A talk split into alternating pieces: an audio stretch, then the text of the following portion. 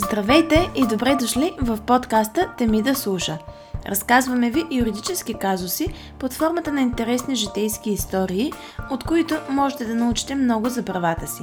Наред с това, разясняваме правни понятия и дискутираме интересни теми, свързани с правото. Днес ще ви запознаем с Института на дарението. Приятно слушане! Венелин влезе в стаята си и седна на леглото – Загледа се в пространството пред него. Тази седмица за трети път се беше скарал с майка си. Омръзна му постоянно да го разпитва къде ходи и с какво се занимава. Беше си негова работа. Вярно, живееше все още с нея, но беше навършил пълнолетие преди една година. Не се чувстваше длъжен да я обяснява за каквото и да е било. Отвори прозореца и отвън наху студен въздух. Вдиша дълбоко и за момент затвори очи. Извади пакет цигари от джоба на дънките си. Потърси с поглед върху бюрото за палка, но когато видя колко е разхвърлено, се отказа. На вратата на стаята му се почука. Беше майка му. Поне уважаваше личното му пространство. Повика го по име два пъти, докато той не стана и отвори вратата. Постара се да лечи по изражението му колко не му е приятно да говори с нея точно в този момент – тя като че ли не забеляза или поне не обърна внимание. Съобщи му, че дядо му е минавал днес и е питал за него. Това беше последвано от намек, как е хубаво да се чуят по телефона. Венелин попита майка си дали има още нещо за казване, защото имал работа за вършене. Когато тя излезе от стаята, той побърза да затвори вратата след нея и легна върху леглото с затворени очи. Баща му ги беше изоставил, когато той е бил на 6 години и до ден днешен не разбра причината, а майка му отказваше да говори за това. Понякога, още преди да започне да ходи на училище, чуваше родителите си да спорят в кухнята. Не обичаше, когато те си кръщяха. Тогава беше на не повече от 5 години. Не знаеше защо възрастните понякога се държат по този начин един с друг, но въобще не му харесваше. Стискаше очите си, за да заспи по-бързо, защото знаеше, че на сутринта всичко ще е наред – с изключение на една сутрин, когато след поредния спор баща му се събра нещата и ги напусна. Просто така. От тогава дядо му беше мъжът към когото Вени се обръщаше. Докато растеше, точно дядо му се постара да му предаде всичките си знания и да го възпита по правилния начин. Казваше се Ангел. Слънчевата светлина, която влизаше през отворения прозорец, започна да дразни очите на Вени и той стана за да дръпне пертетата. Виждайки слънцето, си спомни за летните безгрижни детски дни. Прекарваше ги при баба си и дядо си, както повечето деца. Единствената разлика беше, че неговите баба и дядо не живееха на село, а през две преки на същата улица. Това по някакъв начин не променеше нещата. Нямаше търпение да дойде лятната вакансия, за да се пренесе за три месеца две преки по-надолу. Будеше се рано, но винаги на маста го очакваше закуска, придружена от любимия му липов чай. Изяждаше набързо храната и изтичваше в градината зад къщата. Оттам се разнасяше аромата на прясно окосена трева. Отглеждаха различни зеленчуци, а в единия край баба му беше насадила розов храст. Над вечер ходеше да извика дядо си, който обикновено беше улицен в работа в градината, и двамата отиваха да карат колело. На Вени му отне повече време, отколкото на другите деца, докато се научи да кара и той колело, но дядо му Ангел беше търпелив учител. Показа му още как да лови риба, да прави малки фигурки от дърво и още куп други неща. Къщата, в която живееха, беше на два етажа. Първият етаж не се обитаваше от никого. Един летен ден дядо Ангел, Вени и майка му посетиха един от нотариусите в града – когато по-късно отидоха да обядват в любимия им ресторант, дядото обясни, че Вени вече е собственик на първия етаж от къщата и му подаде ключ. Ставаше въпрос за дарение. Дарението е едно от най-удобните и ефтини средства за прехвърляне на имущество. То е особено често използвано за сделки между роднини. От друга страна, много хора смятат, че като дарят имотите си само на едно от децата си, ще лишат от наследство другото, като наказание за това, че не се е държало с тях така, както те очакват. Това е друга тема на разговор. Дарението е вид едностранен договор. С него дарителят прехвърля веднага и безвъзмезно нещо на дарения, който го приема. Казваме, че дарението е едностранен договор, тъй като поначало за дарения не възниква никакви задължения. Дарението обаче може да бъде направено и под условие или да бъде скърпено с някаква тежест. Например, баба дарява на внучката си жилище при условие, че завърши отлично образованието си. В случай, че условието не бъде изпълнено, дарението няма да произведе действие. В настоящия казус, когато е направено дарението от дядо Ангел, той не е поставил никакви условия към внук си Венелин. Лежейки на леглото, пренесен мислено в спомените от детството си, Венелин се усмихна неволно. Спомни си колко беше развълнуван тогава, че едва на 14 вече има собствено жилище. Не спираше да се хвали с новия си ключ пред приятелите си. Разбира се, по-детски. Впоследствие спря през летата, а после и по време на училище да посещава баба си и дядо си. За първи път опита алкохол на 15 години, а първата цигара запали следващата година, когато беше на 16. Беше излязъл с един от новите си приятели Кристиян и той му предложил да опита. Вкусът му се сторил ужасен, но продължил да пуши. Всички от компанията му го правили. Крил се от майка си, но един ден тя намерила котия цигари в джоба на якито му. Опитала се да поговори с него, да намери някакъв начин да промени нещата, но нищо. Венелин започнал да прекарва все повече време с Кристиян и други момчета от неговата компания. След всяко излизане, Вени се прибираше пиян в къщи. Майка му се опита за втори път да говори с него, но със същия резултат. Момчето отказваше да говори с дядо си, не му вдигаше телефона, а когато той идваше до дома на внука си да го види, той все си измисляше някакъв ангажимент и излизаше. Един след обяд, когато се прибра от училище, майка му го повика в кухнята – с тъга в гласа му съобщи, че преди няколко дни баба му е ходила на изследвания и се е открили рак. Тази новина дойде като гръм от ясно небе. Ядоса се на целия свят, затръшна вратата на кухнята, без да обръща внимание на майка си, която викаше. Качи се в стаята и звънна на Кристиян. Същата вечер двамата излязоха и се напиха отново. Венелин дори не помнеше как се е прибрал до вкъщи. Единственият спомен беше разочарования поглед на майка му на следващия ден – Мразеше живота си и всичко в него. Отеха намираше единствено в алкохола. Това се отрази на оценките му в училище, спря изобщо да комуникира с баба си и дядо си, а с майка си се караше все по-често. Когато навърши пълнолетие, кандидатства за работа като сервитьор в близкия ресторант до къщата им. Искаше сам да си изкарва парите, за да не може майка му да му държи сметка за какво ги харчи. Заплащането не беше лошо, а и получаваше доста бъкшиши. Един ден дядо му Ангел му звънна. По гласа му се личеше, че му е неудобно. Попита внука си дали би могъл да му услужи с определена сума пари. Причината беше, че Ангел си беше щупил кръка. Преди това се занимаваше с поправка на мебели и от тази дейност припечелваше допълнително пари, но сега това беше невъзможно. Финансовото положение на баба му и дядо му се беше влушило – Разходите им се бяха увеличили заради лечението, на което беше подложена баба му. Венелин отказа. В резултат на влиянието на компанията, в която се движеше, беше на мнение, че не е длъжен на никого, дори що се отнасяше до собствения му дядо. Парите, които изкарваше, си бяха само за него. Той усети, че телефонът му вибрира. Видя на екрана изписано името на приятеля му Кристиян. Предлагаше му след час да се съберат в къщата на едно момче, което Вени бегло познаваше. Съгласи се. И без това не му се седеше цяла вечер в къщи. Точно беше приключил работа и имаше нужда от почивка. Слезе до кухнята да си вземе нещо за пиене. Видя, че майка му си прави кафе, но се държеше така сякаш не беше в стаята. Не искаше да си говори повече с нея. Нямаше какво да си кажат, а дори и да имаха, знаеше, че тя няма да го разбере. Върна се в стаята си само за да си вземе раницата и якито и излезе. Реши да се разходи до къщата, където трябваше да се събират. По пътя мина покрай дома на дядо си и баба си. За миг нещо в гърдите го стегна. Продължи по пътя си, без да се обръща назад. Когато стигна до мястото, Кристиян и останалите момчета вече бяха там. Приятелят на Кристиян, в чийто апартамент се намираха, се казваше Калуян.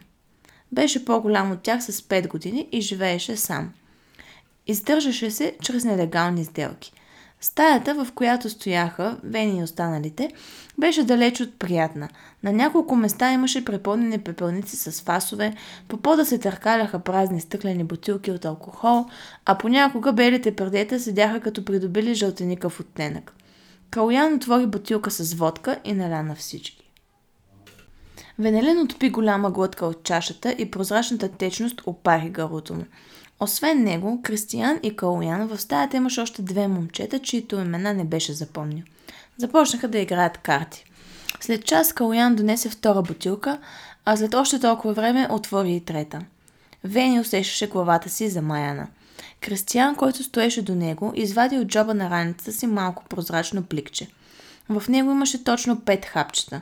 Останалите момчета без колебание си взеха от белите таблетки. Венелин никога преди не беше опитвал, но поради голямото количество алкохол в кръвта беше придобил смелост, която го тласна към това безразсъдство. Протегна ръка към последното останало хапче. Усети как главата му се замаева още повече. Едно от момчетата, които Вени не познаваше, каза, че напоследък много се бил запалил по бомбите и начина по който се правят. Сподели още, че може да прави така наречения коктейл Молотов. Правило се много лесно, но още нямало възможността да го изпробва. Под влиянието на наркотика, през главата на Венелин мина ужасна мисъл. Гласът, с който отправи предложението към останалите, излезе от неговата уста, но му се стори сякаш някой друг го казва. Момчетата се развълнуваха. По случайност, Кристиан имаше всичко, от което се нуждаеха в апартамента си. Взеха бутилка водка за изпът и излязоха. Вени едвам ходеше. Всичко около него беше размазано. Нямаше представа колко е часът. Майка му го беше търсила два пъти по телефона, но той не й беше върнал обажданията. Единственият номер, който набра, беше този на дядо му. Отправи обидни думи към него и след това затвори. Не усети кога пристигнаха пред къщата от детството му. Калоян се смееше шумно до него, заедно с другите две момчета. Огледа се съкръстя, но не го видя. Вероятно се беше прибрал. За... Главата започна да го боли. Калуян извади бутилката, в която беше набутал парцал напоен с бензин. Нощта беше тиха и момчешките гласове отекваха в празните улици. Някой светна лампата на втория етаж на къщата, пред която бяха, и се чу звук от отваряне на прозорец. Гласът на дядо му Ангел достигна до слуха на Вени. Момчето тръсна глава. Сигурно халюцинираше. Видя с периферното си зрение как Калуян извади запалка от джоба си, запали вътрешността на бутилката и с бързо движение я хвърли към стената на къщата. Пламъците лунаха, а Калуян и останалите две момчета побягнаха. Венелин се паникьоса и ги последва. Чува в далечината звука на пожарната сирена. На другата сутрин Вени се събуди в леглото си. Нямаше никакъв спомен как се е прибрал. Остата му беше пресъхнала и имаше ужасно главоболие. Тръгна надолу по стълбите към кухнята, като се подпираше на парапета. Когато влезе в стаята, видя майка си и дядо си да седят на масата. До Ангел бяха подпрени две патерици, чрез които той се предвижваше. Венелин не очакваше посещението и застина на вратата. Разбира се, той нищо не си спомняше. Дядо му го помоли да седне, за да поговорят. Не смееше да го погледне в очите. Малко по малко започна да се спомня и на трезва глава осъзнаваше каква глупава постъпка беше извършил. Дядо му му каза, че е изключително разочарован от него. Пожарната била дошла на време и огънят бил овладян. Щетите по самата къща обаче били големи, но по-голямата част от градината също била унищожена. Никога не бил очаквал внукът му да се държи по такъв начин – Допълнил още, че няма да повдигне обвинение срещу него и приятелите му, но ще отмени дарението, което е направил в полза на Венелин и го помоли да му върне ключа от първия етаж на къщата. Венелин знаеше, че няма никакво право да се противи на решението на дядо си. Ангел постоя още малко, докато си изпие кафето и след това си тръгна. Вени се върна в стаята си. Изпитваше срам и най-вече вина от нощните събития, на които беше инициатор. Зачуди се как е стигнал до тук. Легна и се зави през глава. Не можеше да остави нещата да продължават по този начин и взе решение да поправи поведението си. Нека сега да разгледаме какво представлява от правна гледна точка това отменяне на дарението. Оспорване на дарението е възможно както при живе, така и след смъртта на дарителя. В зависимост от основанията, оспорване на дарение е възможно както по реда на закона за задълженията и договорите, така и по реда на закона за наследството. В единия случай е възможна неговата отмяна, а в другия намаляване или компенсиране. В настоящата история се касае за отмяна, а в следващата ще засегнем другият вид. Дарението може да бъде отменено като нищожно.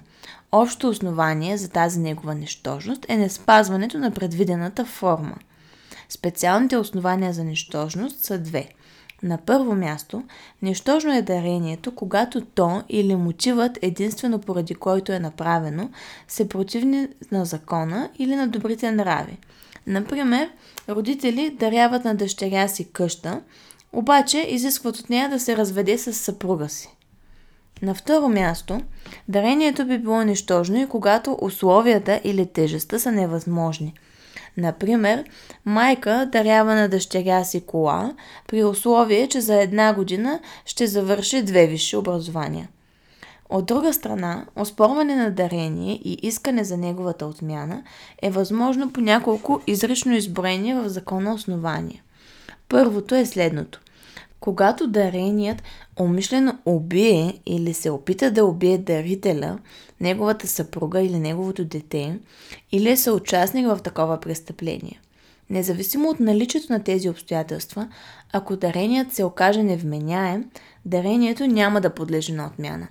По същият начин ще стоят нещата и ако деянието е извършено при условията на неизбежна отбрана, оплаха и смущение, поне предпазливост – или при условията на случайно деяние.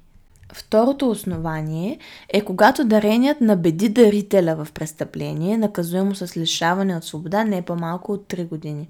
Изключение от това правило е на лице в случаите, в които престъплението се преследва по тъжба на пострадалия и такава не е подадена. На последно място, когато дареният отказва да даде на дарителя издръжка, от която той се нуждае. Навярно се досещате, че в настоящия казус това основание го има, заради помощта финансова, която е поискал дядото от внука си, но той не му я е предоставил. Ще обясня по-нататък как и палежът се вписва. В случай, че са на лице основания за нищожност на дарението, възможностите за неговото оспорване не са обвързани с никакви срокове. То може да се направи от всяко едно лице, което има правен интерес от отмяната. По друг начин стоят нещата в случаите, в които са на лице някои от трите основания за отмяна. Тогава правото на оспорване на дарение се погасява с изтичането на една година, откакто на дарителя са станали известни основанията за отмяна. До изтичането на този срок, искът може да бъде предявен и от наследниците на дарителя, ако той е починал преди това. В настоящия казус, дядото на Венелин е завел иск пред съда, като е изложил цялата ситуация, свързана с отказа на внука да му помогне финансово, както и с случката с палежа в жилището му. Венелин като ответна страна признава изцяло изложените от дядо му като дарител и ищец в исковата молба обстоятелства, касаещи тежките му здравословно състояние, липсата на средства, липсата на издръжка и грижи от страна на Венелин, както и фактът, че той е бил поканен да полага грижи и да дава издръжка на дядо си, но не го е направил. Историята на Венелин остава с отворен край – на вас и на вашето въображение оставаме задачата да решите какво се е случило с главният герой. Дали той се е взел полука и се е разделил с лошата компания, с която дружи, или проблемите му са се задълбочили. Правилно ли е поступил дядото на Венелин, Ангел, като се е отказал от дарението си? Дали това ще подейства на младото момче като шамар, който да го свести да му покаже, че нещата не вървят добре за него и ако продължава по същия начин ще провали бъдещето си? Или ще загуби подкрепата на семейството си. Ще споделим само как се е развил съдебният казус. Възоснова на всички представени доказателства, както и поради това, че Венелин е признал всички факти, съдът е сметнал, че следва искът на дядо Ангел да бъде уважен, поради което е отменил с решението си направеното дарение.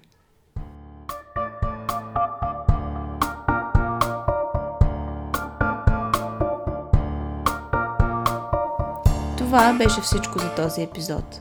Ако ви е харесал, споделете го с приятелите си, за да достигне до повече слушатели. Ако все още не сте ни последвали в социалните мрежи, сега е момента. Благодарим, че ни слушате и до следващия епизод.